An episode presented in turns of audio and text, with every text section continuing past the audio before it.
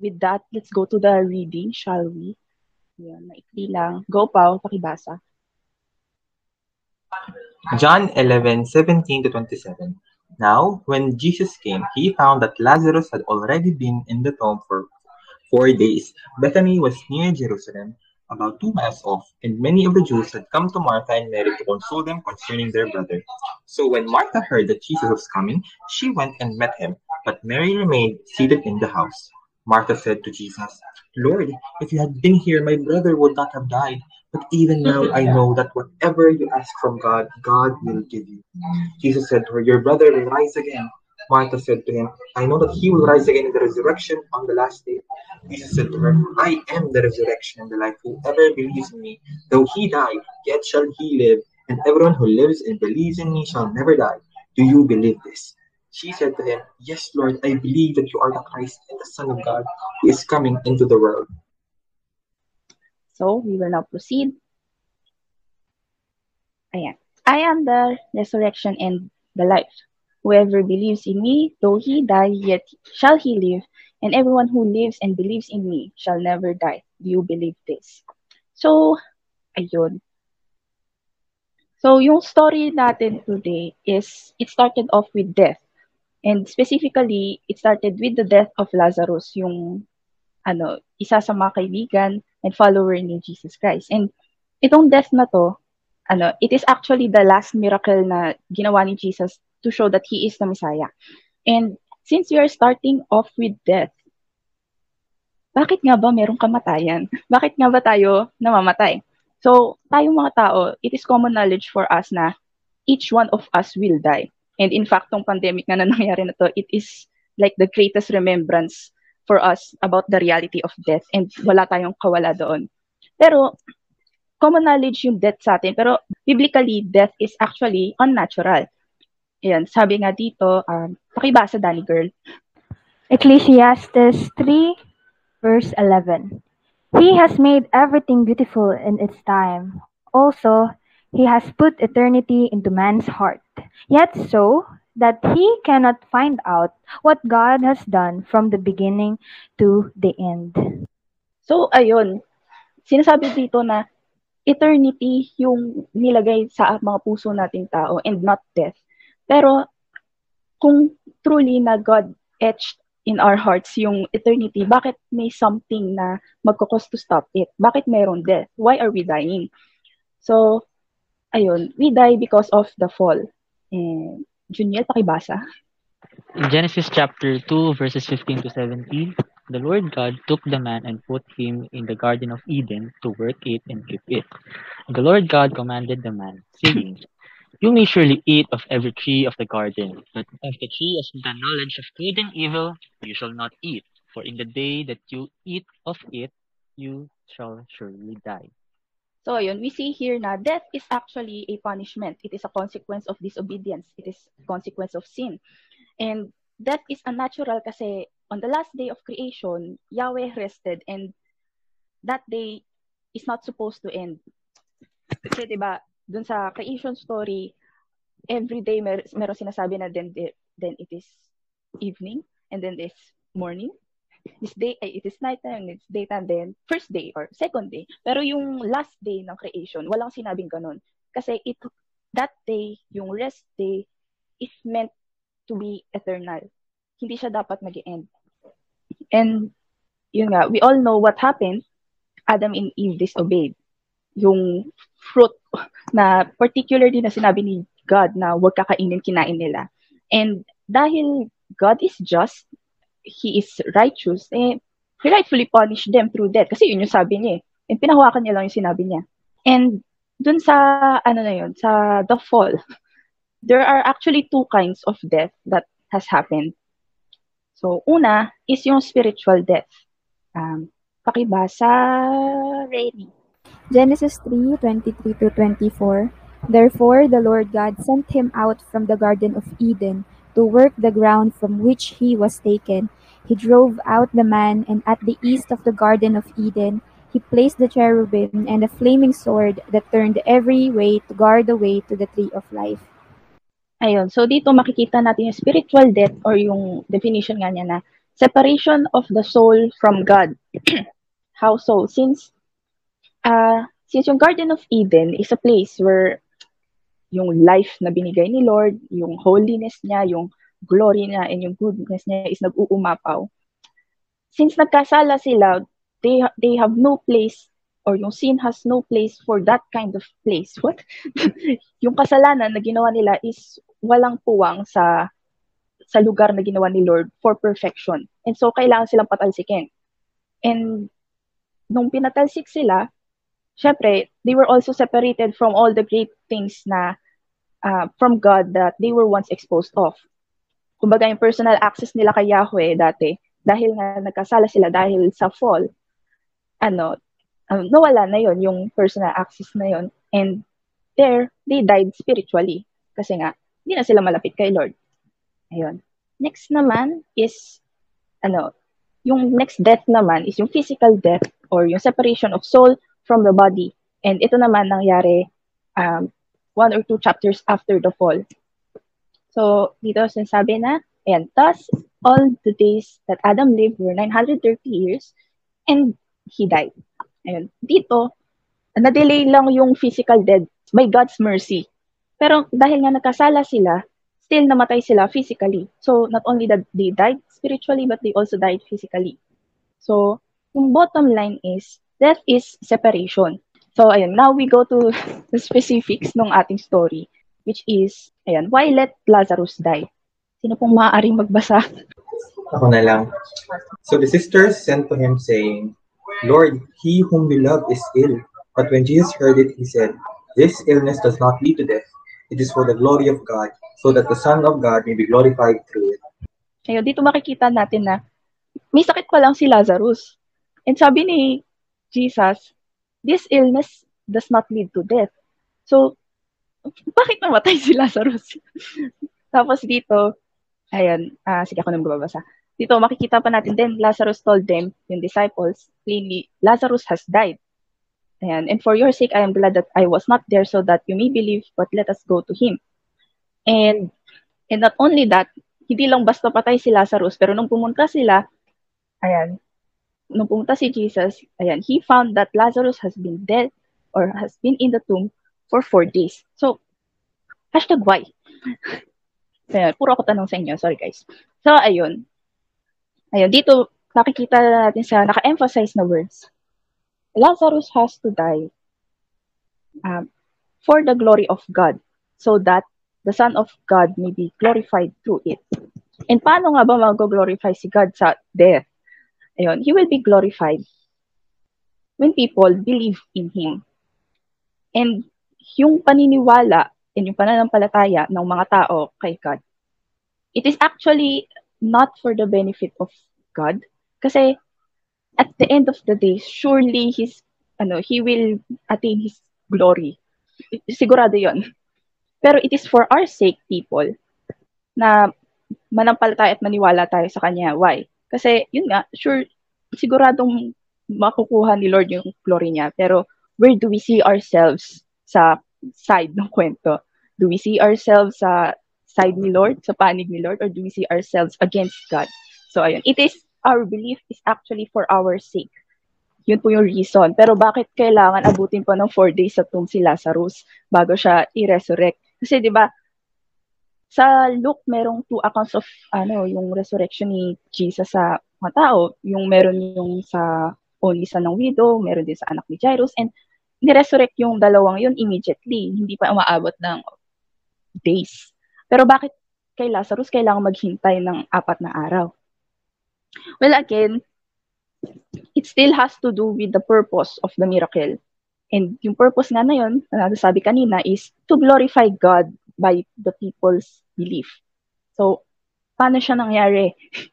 so, ayan. Ang common belief kasi, or ang common teaching sa Israel that time is that um, yung first to third day after the death of a person, sinasabi or iniisip nila na nandito pa sa lupa yung ano, yung kaluluwa. Kunwari binabantayan pa yung ano, yung katawan niya, ganyan. Basta nandito pa sa lupa yung katawan.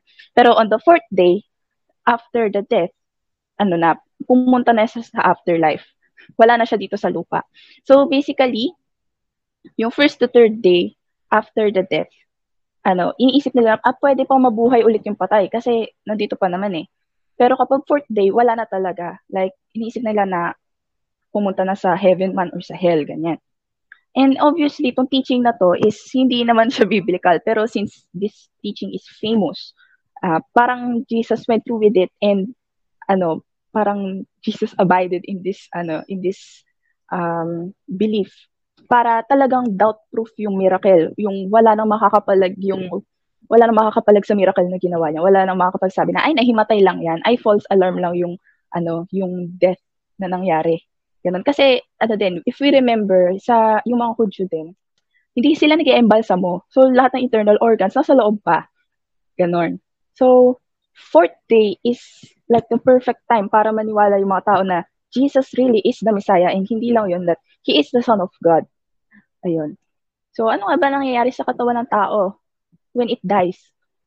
Ayun. So, ito nangyayari sa katawan ng tao human decomposition occurs around 4 minutes after death in four stages. First, yung autolysis or yung self-digestion, and then two, yung bloat, three, active decay, and four, yung skeletonization. So, yung autolysis or yung self-digestion, dito nawawala na sa circulation yung oxygen. And since wala na sa circulation yung oxygen, wala na rin way para ma-remove yung waste ng katawan. So, yung carbon dioxide, nananatili lang siya sa loob ng katawan natin. And then, dahil doon, nagkakaroon ng acidic environment sa loob. And since acidic yung environment sa loob, nararupture yung mga membranes ng cells and yung mga membrane na yun, nagkukos yun para, para kainin ng cells yung internal organs, gano'n. So, ayun, self-digestion. And uh, doon din, habang nangyari autolysis, nagiging stiff yung katawan. Kasi nga, wala ring oxygen. And yun yung tinatawag na rigor mortis. Tapos, yun, nangyayari yung autolysis na yon um, mga one or two days after the death. And then, yung second naman na stage is yung bloat. Nangyayari to uh, third to fifth day. Ayun. So, sa bloat naman, since nagpo-produce na nga ng gases yung uh, katawan, hindi lang yung carbon dioxide, pero methane din, and marami pang iba. Ayun. Dahil sa mga gases na yun, na nag-ipon-ipon sa loob ng katawan, lumolobo yung katawan. And dahil nga ganong klaseng gas yung nasa loob ng katawan, doon na bumabaho yung katawan and ini-insekto na yung katawan. Tapos, third naman is yung active decay. Yun na yung sa external na yung decay. Galing. Ayun, inuod na yung katawan and also nasa liquefied state na yung body. And then, lastly, is skeletonization. Ngayon, naging set. Skeleton na nga. Yun. So, yan yung, ano, yan yung nangyayari sa katawan natin when we die. And yung nakapula dyan, yung first and second stage, yan yung nangyari kay Lazarus on the fourth day mark. So, yung katawan niya, kinain na yung ang internal organs, bloated na siya, nilalangaw na siya, ganun. Pero, di ba parang when we see na ganun yung nangyayari sa katawan ng tao, parang point of no return na yung ano yung kalagayan ni Lazarus. Pero we see here in our passage na Jesus came to flip everything. So, ayan ito nga, sinabi niya kay Martha, yung kapatid ni Lazarus na, ayan, your brother will rise again. Ito sinabi na nga yung I am statement niya na, I am the resurrection and the, ay, tama, I am the resurrection and the life. Whoever believes in me, though he die, yet, he shall, eh, yet shall he live, and everyone who lives and believes in me shall never die. Ayan, do you believe this? So, ayan, dito na sinabi yung I am statement. So, ayun, let us examine the I am statement ngayon ni Jesus Christ. So, I am the resurrection and the life. So, resurrection from Greek word anastasis, anastasis, ayan. ayan. Is standing up again, resurrection from the dead, or moral recovery of spiritual truth. Obvious definition, pabangon muli. Ayun. Pero yung life, um, last time, inintroduce sa atin ni Pau yung three ways yung kung paano sinasabi yung life sa Greek. Yung una is yung bios, which is yung physical life, livelihood, manner of living. Very physical. And then yung zoe, which is yung physical and spiritual life. And then yung last naman is yung suke, yung breath or soul or yung being. And dito sa statement na to ni Jesus, ang ginamit na life is yung zoe, which is yung physical and spiritual life. And interestingly enough, ayun, it mirrors and counters the death that is caused by the fall. ng mankind. O, so, kumbaga, kung yung nangyari, yung ginawa ni Adam, is nag-cause ng physical and spiritual death. Dito sa I am statement ni Jesus, he's saying na siya yung magka-counter doon. Kumbaga, kung nagkaroon ng kamatayan dahil sa iisang tao, siya lang din yung iisang tao na mag-flip nun. Siya lang yung answer to that problem, which is yung death. And dito sinasabi niya na hindi lang siya nagbibigay ng resurrection, hindi lang siya nagbibigay ng life, but He is life. Siya mismo yung life. And hindi lang to basta physical na life, pero spiritual din. And itong life na to, na sinasabi ni Jesus Christ, this life is full and rich. Kumbaga, ito yung uh, kind of life na we lost and is seeking is, and is continuously seeking dahil sa fall na nangyari. And, and that is Jesus Christ. He is life. He is resurrection. And yung way for us para ma-attain yung life na to na handog ni Jesus Christ is to believe. So, ayun. Coming from the word, the Greek word pistuo, uh, ayan, it means to have faith or to entrust. Again, knowing that this is Greek, uh, this language is Greek. Sobrang rich ng mga words nila. And dito, sinasabi ni Jesus na yung believing na to is not the kind na shallow. Hindi siya yung stating something as fact na, ah, yan, naniniwala ako. Ge. No, it's not like that. Kasi nga, sabi, faith, to have faith, to entrust. Kumbaga, this kind of belief demands the change of lifestyle and being modeled by the desire of the one you are believing. And in our case, sinasabi ni Jesus Christ na, when you believe in me, your lifestyle should change and be modeled by the kind of lifestyle that I have. And when we believe in Jesus Christ, we live. Ayun. So, itong live na to na sinabi ni Jesus Christ, it is translated in Greek as zao. And this means that to live and breathe with enjoyment in life that was given, not lifeless living. So, dati, nung di pa ako naniniwala kay Lord, or at least the kind of belief na dinedeman niya dito, ano, I constantly describe my life as yung dead inside. Parang, ah, okay, naglalakad ako, pero really, I am dead inside. Physically alive, pero parang, shit, I feel like I don't have life. You know? Basically, walking dead. So, zombie po ako dati, yes. Ayun. Pero, hindi ganong klaseng life yung dinedescribe ni Lord na makukuha mo when you believe in Him. Hindi yung walking dead. Sinasabi niya dito na whoever believes in Him will have life and will have that kind of life na abundant. Kasi di ba sabi din sa John 10.10, I came that they may have life and have it abundantly. Hindi abundant lifestyle, but abundant life. And yung, um, yung abundant life na yun, ano, yun yung kind of life na may sense of completeness na only Christ can offer. So, ayun. To clarify everything, yes, mamamatay tayong lahat physically. Kasi each one of us have sinned. And kahit maliit na kasalanan lang yan, since it is impurity in God's holiness, it does not deserve any communion with Him. Kasi nga, di ba, sabi din sa Romans, the wages of sin is death. So, each one of us will experience physical death. Pero when the person is, uh, when the person believe in Christ, he will no longer suffer the other kind of uh, death, which is yung spiritual and eternal death. Only yung, ano, ang, ang, ang na-experience lang niya is yung physical death. And, uh, in fact, hindi pa nga suffer yung right term. Parang, when you believe in Christ, you just went through with it parang yung physical death is like a turning point in your life. Papunta, parang, para lang siyang tunnel that will lead you through the real life na, yun, na will lead you to the kind of life na talagang dinesign ni Lord bago magkasala yung mga tao. And itong biblical truth na to, um, finiframe na talaga to ni John sa pinakasimula pa lang ng gospel account niya. Which is dito. Uh, ay kipabasa. John chapter 1 verses 1 to 4. In the beginning was the Word, and the Word was with God, and the Word was God. He was in the beginning with God. All things were made through him, and without him was not anything made that was made. In him was life, and the life was the light of men. So yun. When Jesus said na, I am the resurrection and the life, ang ibig niya talaga sabihin is hindi lang siya basta provider ng resurrection, hindi lang siya basta provider ng life, but He is the resurrection. He is the life. And being the I am, it means na He was, He is, and He will always be the resurrection and the life. Na lagi at lagi merong life sa Kanya. At lagi at lagi niya kayang i-provide yung life na yun. Kasi He is eternally the resurrection and the life. And yung life na kaya niya ibigay is hindi yung subpar.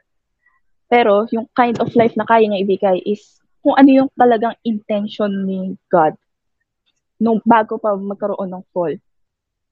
Yun yung klase ng life na abundant and free of sin and full of His glory. Yun. So, ayun. Dito sa dito, ngayon, nakita na natin yung I am statement focusing on Jesus Christ.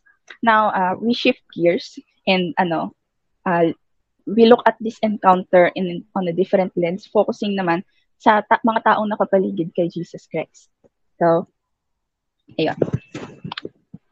Uh, ayun. So, una, yung sa disciples and then later, uh, si Thomas. So, John chapter 11, verse 7 to 10. Then after this, he said to the disciples, Let us go to Judea again. The disciples said to him, Rabbi, the Jews were just now seeking to stone you, and are you going there again? Jesus answered, Are there not twelve hours in a day? If anyone walks in the day, he does not stumble, because he sees the light of this world. But if anyone walks in the night, he stumbles, because the light is not in him. So, ayun po. Ayun. So dito makikita natin na um, nasa yun nga, fearful side yung ano, yung mga disciples when they think about death and life. Ayan. Kasi, bakit fearful? Kasi di ba sa unang sa unang basa, parang mukha namang concern si concern lang naman yung disciples na Jesus, marami ng mga hunting sa'yo. Pupunta ka pa doon. Ganon. Pero, when we read it closely, makikita natin na they are actually concerned about their own lives. Kasi, syempre, kung yung leader, kung yung leader ng grupo ay gustong patayin ng madla, matik na pati yung mga tagasunod papatayin din. And it is the case na natatakot sila sa mga buhay nila kasi let us look at how Jesus responded. Yan. Sabi ni Jesus na, are there, are there not 12 hours in the day? If anyone walks in the day, he does not stumble because he sees the light of this world. But if anyone walks in the night, he stumbles because the light is not in him. So parang, syempre, very, matang, mat, very matalinhaga. Pero, sino, sino ba yung light? Di ba si Jesus Christ? Ano ba ang night? Yun yung time na mawawala siya. And ano yung stumble? Stumble is, ano, di ba, in our terms, we say that we stumble when we do not do the will of God. When we sin, ganyan. So, ang sinasabi dito ni Jesus is that, bakit kayo natatakot? Bakit kayo masyadong concerned? Eh, nandito pa naman ako. Hindi naman kayo magkakasala sa Diyos o hindi naman kayo makagawa ng labas sa will niya kung nandito pa ako kasi may liwanag pa. Wala pa yung gabi. And habang may liwanag pa, let's do our work. Ganon. So, yun. So, next naman, go Juniel, pakibasa. Uh, John chapter 11 verses 11 to 16. Uh, after saying these things, he said to them, Our friend Lazarus has, has fallen asleep, but I go to awaken him. The disciples said to him, Lord, if he has fallen asleep, he will recover. Now, Jesus had spoken of his death, but they thought that he meant taking rest in sleep. Ang cool naman nun. Sorry. Then Jesus told them plainly, Lazarus has died, and for your sake I am glad that I was not there, so that you may believe. But let us go to him. So Thomas, called the twin, said to his fellow disciples, Let us also go, that we may die with him. Oh. So, ayun. Again, they are on the fearful side kasi naman, yung yung kaibigan nung disciple niyo, may sakit. Tapos nasasabi niyo, ka na pumunta to. so, parang, tama ba yun? Siyempre, cons- we all know Jesus is compassionate and syempre gugustuhin niyang pumunta doon. Pero they are trying to stop him. And so, ayun, doon, doon natin makikita na they are really fearful of their lives. And when we read further, makikita natin yung sa sinabi ni Thomas na, ayan, let us go that we may die with him. And again, sa unang basa, parang, wow, tapang naman ni Thomas. Ganyan. Pero again, if we read it, makikita natin na meron siyang tinge of pessimism. Kasi iniisip niya na mamamatay sila eh. And that it is it is what will happen na mamamatay sila. Kaya, guys, kung mamamatay tayo, sama na lang tayo. Ganyan. Pero, syempre, di naman natin sila masisisi na nakita nila kung paano magalit ang mga Hudyo. Nakita nila din kung paano maging blunt si Jesus sa harap nila na super fearless to si Jesus, ganyan. And syempre, them not knowing na hindi pa yun yung time ni Jesus para mamatay. Matatakot naman talaga sila. Tao din sila eh. So, ayun. Yun yung, ano, yun yung reaction ng disciples. Parang there is a hint of doubt in them. So, ayun, we go on to the next person or people na na-encounter yung Jesus dito sa story ito, which is si Martha and si Mary. So, sino pong nais magbasa ng passage? Ako na lang. Okay po, sir. Okay. Uh, so when Martha he- uh, heard that Jesus was coming, uh, she went and met uh, and met him, but Mary remained seated in the house. Martha said to Jesus, "Lord, if you had been there, if you have been here, my brother would not have died. But even now, I know that whatever you ask from God, God will give you." Jesus said to her, "Your brother will rise again." Thank you. So, ayun. Dito, in contrast naman sa, in contrast sa reaction ng disciples. Mamaya pala yun. so, ayun. Sige na nga, basahin niyo nga din yung next. So, ayun, sino gusto magbasa? Ako na lang. So, ayun. Martha said to him, I know that he will rise again in the resurrection on the last day. Jesus said to her, I am the resurrection and the life. Whoever believes in me, though he die, yet shall he live, and everyone who lives and believes in me shall never die. Do you believe this? She said to him, Yes, Lord, I believe that you are the Christ, the Son of God, who is coming into the world. John 11, 24 to 27. So, ayun. So, in contrast dun sa disciples na fearful, ganyan, ito, ah, si Martha, makikita natin na she strongly professes his, his, her faith in Jesus. And if we remember, baka fangirling na ako kay Martha, pero hindi, ang amazing lang kasi namatayan siya. And yet, he, uh, she is um, stating his, ba't ba his? She is stating her faith. Ayun, ng very bluntly. So, ayun. And ito may isang part dito sa passage na to na ano eh, ang ganda sana kung nandun tayo. Kasi yung sinabi niya na, Lord, if you have been here, my brother would not have died. Kasi di ba sinabi din to ni Mary? And yet, meron kayang difference sa, ah, between sa pagkakasabi ni Martha and sa pagkakasabi ni Mary? Kasi after to sinabi ni Mary, she is weeping. Pero ayun. Ayun nga, ah, kanina, yung disciples fearful. Pero si Martha, she strongly professes her faith. So, sa paanong paraan? Yun nga, sabi niya, Lord, if you have been here, my brother would not have died. It could be a rebuke, it could be a comment. Pero still, it the truth remains na alam ni Martha and Mary na Jesus can heal. Jesus is powerful enough to do something for their brother. And then sabi din dito, But even now, I know that whatever you ask from God, God will give you. Hindi sinabi kung ano yung whatever na yon. Yes, truly. So, ayun, dito makikita natin na even now, na parang there's, there is no point, there, ah, tama, na even now that there is uh, no point of return. Alam niya na Jesus can ask something to the Father and it will be granted kasi alam niya na yung God the Father and God the Son they work hand in hand and alam niya na kung ano yung hinihiling or yung kung ano yung ina-ask ng God the Son sa Father, will yun ng Father. Alam niya, alam niya yung intimacy ng dalawa. And then, sabi ni Jesus, ayun nga, your brother will rise again.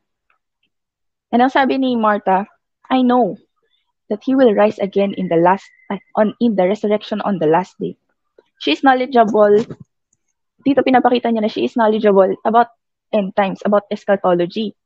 And that alam niya na people will indeed rise again. Bakit ano, bakit kailangan i-emphasize to? Kasi sa uh, sa panahon na to, sa ancient uh, Jewish times, uh, may two kinds of belief. Yung sa Pharisees, naniniwala sila sa resurrection and in contrast to that, yung mga Sadducees na hindi naniniwala. So, hati ang paniniwala sa resurrection nun. Pero siya, si Martha, naniniwala siya na people will rise again. People will um, have resurrection on the last day. Pero kinorek siya dito ni Jesus, saying na, I am the resurrection and the life. Kumbaga sinasabi dito ni Jesus na, hindi mo na kailangan maghintay pa sa last day kasi nandito na mismo yung resurrection and life. Nandito na sa harap mo yung tao na kayang magbigay nun, and hindi lang basta kaya magbigay, siya mismo, yung resurrection and life. And nung tinanong siya ni Jesus na, do you believe this? Ang sabi ni Martha is, Yes, Lord, I believe that you are the Christ, the Son of God, who is coming into the world. So, again, amazing na theology ni Martha. Bakit? Kasi una, yes, Lord. She is affirming, she is stating na Jesus Christ is her Lord. I believe that you are Christ. And Christ, di ba, is yung Messiah. And what they believe about the Messiah is that it is, uh, it is, he is human and a king. And hindi lang siya, hindi lang basta ganun yung pinaniniwalaan ni Martha na tao siya, na magiging king siya, na siya yung pinakahihintay ng tagapagligtas nila. But he, she is also believing that he is a son of God, the son of God. Hindi lang siya basta tao na pinili ni Lord. Diyos siya mismo. And dito sa last na part na sinabi niya, who is coming into the world, naniniwala din siya dito na hindi lang siya hindi siya pinanganak lang, pero he is God in that he uh, he came into this world. Kumbaga, naniniwala siya na Jesus was existing long before he is living in this world. Ganon. So, she strongly professed her faith in Jesus Christ. Despite na namatayan siya and that she is grieving, ganyan. We see here na she has correct knowledge about her faith. And having the correct knowledge about our faith is very essential, lalo na sa faith natin. Kasi yung faith natin as believers of Christ is, uh, ito lang yung faith na exclusive, na hindi siya pwedeng i-mix and mingle sa ibang paniniwala. So, ayun. And last naman na uh, people na na-encounter ni Jesus dito is yung Jews. So, sino po nais magbasa? Ako naman. Okay. John 11:31 to 34. When the Jews who were with her in the house, consoling her, saw Mary rise quickly and go out, they followed her, supposing that she was going to the tomb to weep there. Now, when Mary came to where Jesus was and saw him, She fell at his feet, saying to him, Lord, if you had been here, my brother would not have died. When Jesus saw her weeping, and the Jews who had come with her also weeping, he was deeply moved in his spirit and greatly troubled. Sino pang nais magbasa? And he said, Where have you laid him? They said to him, Lord, come and see. Jesus wept. So the Jews said, See how he loved him. But some of them said, Could not he who opened the eyes of the blind man also have kept this man from dying? John 11:34 to 37. Ayun. Marami pong salamat. So dito naman, ayun, makikita natin yung reaction ng Jews. And yung Jews, uh, we see here na they mourn and weep and that Jesus was deeply moved in spirit and was greatly troubled. So bakit kaya? Ayun, it could be that please take note na could be. Ayun. Na Jesus, ay, Jesus. The Jews wept to the point of despair. Alam mo yung so, sobra silang naglulumo na parang naglulupasay na. Ayun. And alam mo yun, parang the way they mourn shows the state of their heart. And that state is leaning towards disbelief. Disbelief, disbelief na parang ano, dahil sa ganun sila umakto, parang they do not believe the promises of the scripture about the afterlife. And ayun, it is promised in Daniel and other parts of the scripture. And yet, parang dahil sa klase ng pag-grieve nila, parang hindi nila pininiwalaan yun. And, ayan, again, to clarify, it is okay to grieve. Kasi, normal yun. Pero, pero, yung parang to the point of despair, parang, yun nga, it shows the status of your heart na there is disbelief in you, na yung outlook mo sa life is hindi nakasalalay kay God, pero nakasalalay sa kung ano yung nakikita mo lang physically. So, ayun, dahil doon, it could be na dahil doon kaya Jesus is deeply moved. And yung word na deeply moved kasi sa Greek, it doesn't mean na, oh, parang hindi ibig sabihin na nag, nag-sympathize si Jesus sa kanila kasi parang naantig puso ni, ni Jesus kasi grabe sila nag-grieve. Pero deeply moved in spirit actually means anger and outburst. Kumbaga, parang gigil si Jesus dito. And, alam mo yun, dahil sa disbelief, parang Jesus as God, parang, bakit kayo ganyan? Ayun. Pero there is this second reason. And ito yung mas sinasabing reason kung bakit nagagalit si Jesus and bakit he is greatly troubled nung nakita niya nag-mourn yung mga Jews. And the reason is, kasi nakikita niya kung right in front of his eyes, nakikita niya yung cost and pain na nadudulot ng death and ng sin dahil sa fall. Nakikita niya na yung nangyari, yung naidulot ng fall, ganito kasakit yun sa mga tao and knowing that God loves His creation, God loves us, parang ko explain in words. Pero, yeah. Ako din emotional. Bangga. Ayun, na, parang, yun, nagagalit siya. And knowing that, itong, itong encounter na to is the catalyst ng paghahunting kay Jesus para ipapatay na siya, ipako sa krus. Diba? Parang naki, nagsasama-sama na sa thoughts niya yung ganito yung sakit na dulot ng death. Ganito yung sakit na dulot ng kasalanan in that kailangan ko tong i-conquer. Ito yung may experience ko. Parang ganun yung nangyayari kay Jesus ngayon. Naghahalo-halo na yung thoughts niya. Kaya nagagalit siya. Nagagalit siya kasi ganito yung sakit na dulot ng sin, which is death. Ayun. So, ayun. And sadly, we see here na hati nga yun, yung belief ng Jews kay Jesus Christ. Kasi yung iba parang, oo. Pero yung iba naman, parang, di ba dapat, ba siya yung, ano, nagbigay ng paningin sa bulag? Bakit hindi niya pinigil lang mamatay to si Lazarus? Ganon. So, again, there's mockery in it. Ayan. So, ayun. Uh, sinong nais magbasa? Okay lang, nahiya po lahat. Oo, totoo. Nagbilang po ako literal. Ayun, ikaw na. Okay, uh, then Jesus... Yata sa dami. Okay. Uh, then Jesus, deeply moved again, came to the tomb. It was a cave and a stone lay against it. Jesus said, Take away the stone. Martha, the sister of the dead man, said to him, Lord, by this time there will be an odor. Baho daw. Explain ko pa. For he has been dead four days. Jesus said to her, Did I not tell you that if you believe, you would see the glory of God? So they took away the stone, masunurin. And Jesus lifted up his eyes and said, Father, I thank you that you have heard me. I know that you always hear me, but I said this on account of the people standing around, that they may believe that you sent me. Take note.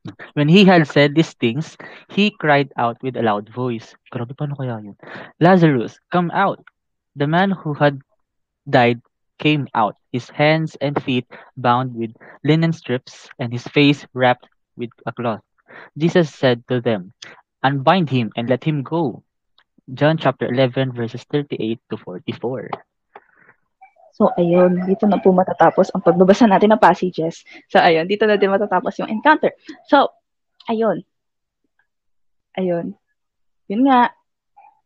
Paano ko ba i-explain to? So, ayun na nga.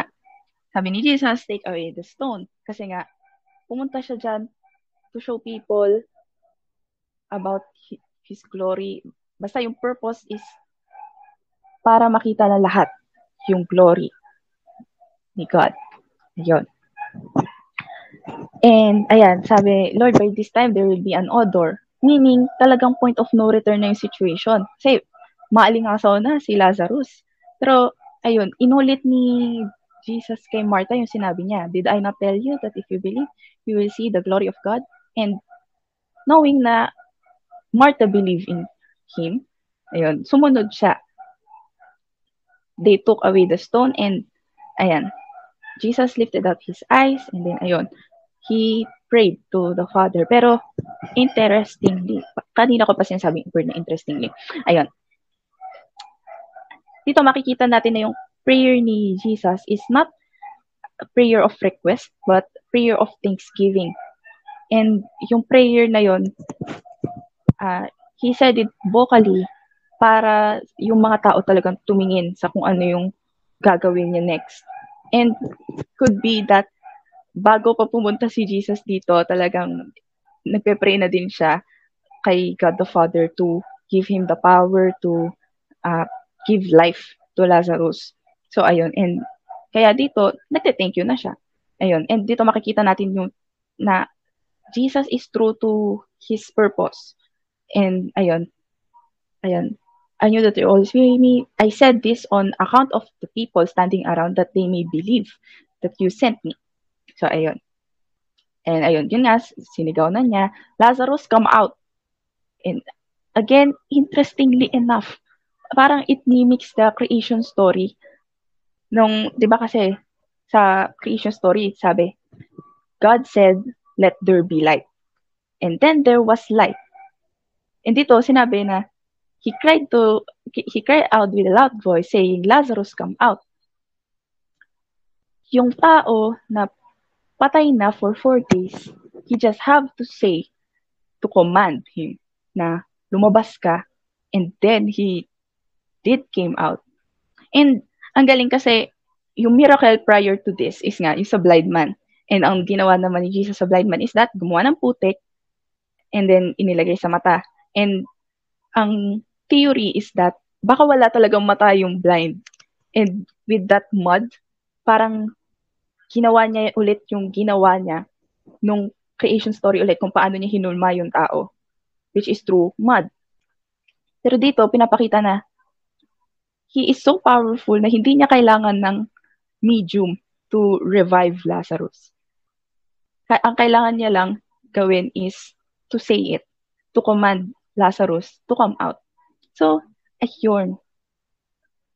And dito, knowing na it was accomplished, we see here na God the Son, which is Jesus Christ, is really um, uh, intimate or one with the Father. Kasi, ano eh, pinagkalooban siya the power to do this miracle. And this shows that He is truly the Messiah and the Son of God. So, yun. Ang bottom line ng buong storya na to is that this story is the story of how Jesus brings resurrection and life to people. Hindi lang siya, dito makikita natin na resurrection na physical. Pero knowing that He is the resurrection and the life, and that He can give resurrection and life anytime He wants.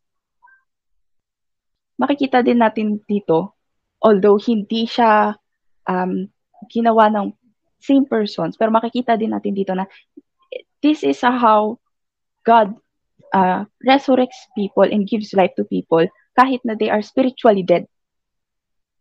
Nagigets niyo ba? Parang, yon So, yon Ito, ayun, una, we started with a dead person. Ba? Sabi kanina, Lazarus has died. And us, spiritually, we are dead in our trespasses and sins. Tapos next naman, then someone professes faith. Diba? Kanina si Martha, she professed her faith. And sa atin na spiritually dead, faith comes from hearing and hearing through the word of Christ. And then someone will be invited to come and see. So, ganun yung ginawa ni Martha. He, uh, she invited Mary to come and see Jesus Christ and ganun din sa atin ngayon na Ayan, therefore, we are ambassadors of Christ, God making His appeal through us. We implore you on behalf of Christ, be reconciled to God. So, kumbaga, those people who professes their faith in Christ, they are being the ambassadors of Christ. And syempre dahil ambassador sila, they invite people to come into Jesus Christ's presence. And ayun, when that dead person believe and follow the leading of Christ, others then will see and witness Christ in the life of that dead person. Makikita nila dito yung power ni Christ to resurrect the resurrect a person and and that Jesus has the power that brings true and abundant life. Dito sa story ni Lazarus, magkakaibang tao yung ano, yung mag ibang tao yung dead, ibang tao yung nag-profess ng faith, ibang tao yung nag-come and see, And iba din tao yung nag-witness, yung naka-witness kay Christ. Pero, alam mo yun, when we reminisce kung paano tayo ni-resurrect ni Christ from being spiritually dead or being separated from God, we remember na we started off as dead person and that someone or narinig natin sa isang tao yung faith na meron sila kay Jesus Christ. And then we are also invite, invited in the process to come and see Jesus Christ. And then, when we followed him, when we saw him, and when he revealed himself to us, at nabago na tayo, we are we, we are given the life. Nakita ngayon ng iba na whether they believe Christ or not, they saw uh, Christ's resurrection power. So, ayun. So, yun yung ibig sabihin when Jesus Christ said that, I am the resurrection and the life. Hindi lang siya basta nagbibigay ng resurrection and the life physically, but more importantly, He provides the spiritual life. Kasi, tong physical life, it is fleeting. Pero, what is eternal is our spiritual life. Ayun. Dito, ang tanong na lang sa atin ngayon ni Jesus Christ is that, do you believe this? Do you believe that He is the resurrection and the life. So, ayun. And to end us with this session, with, ayun, iiwan ko lang po sa inyo yung isang verse sa, from Revelation 1, verse 17 to 18. But I saw him, I fell at his feet as though dead, but he laid his right hand on me, saying, Fear not, I am the first and the last, I am the living one. I died, and behold, I am alive forevermore, and I have the keys to death and Hades. Namatay si Jesus, pinako sa krus. Namatay, iniliping, yet He resurrected. He conquered death for us. And ang tanong lang sa atin is, do we believe this?